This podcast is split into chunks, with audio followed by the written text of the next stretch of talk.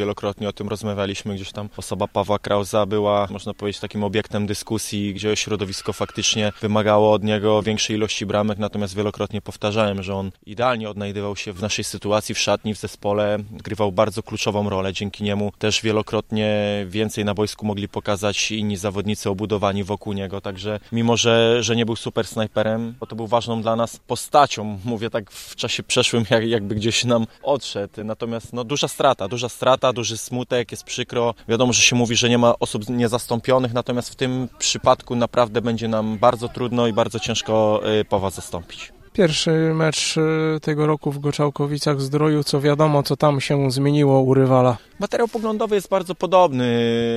Fajny zespół do analizy, fajny zespół tak naprawdę do przećwiczenia w mikrocyklu, bo jest powtarzalny, ma swoje modelowe zachowania i, i wielokrotnie też o tym powtarzałem, że dużo łatwiej jest się przygotować pod takiego przeciwnika, który ma określony swój model gry, a nie chociażby jak my dostosowuje się pod przeciwnika. Także wierzę, że tutaj też za dużo się nie zmieni. Fajnie przygotujemy się do tego spotkania i, i będziemy mieli korzystny rezultat.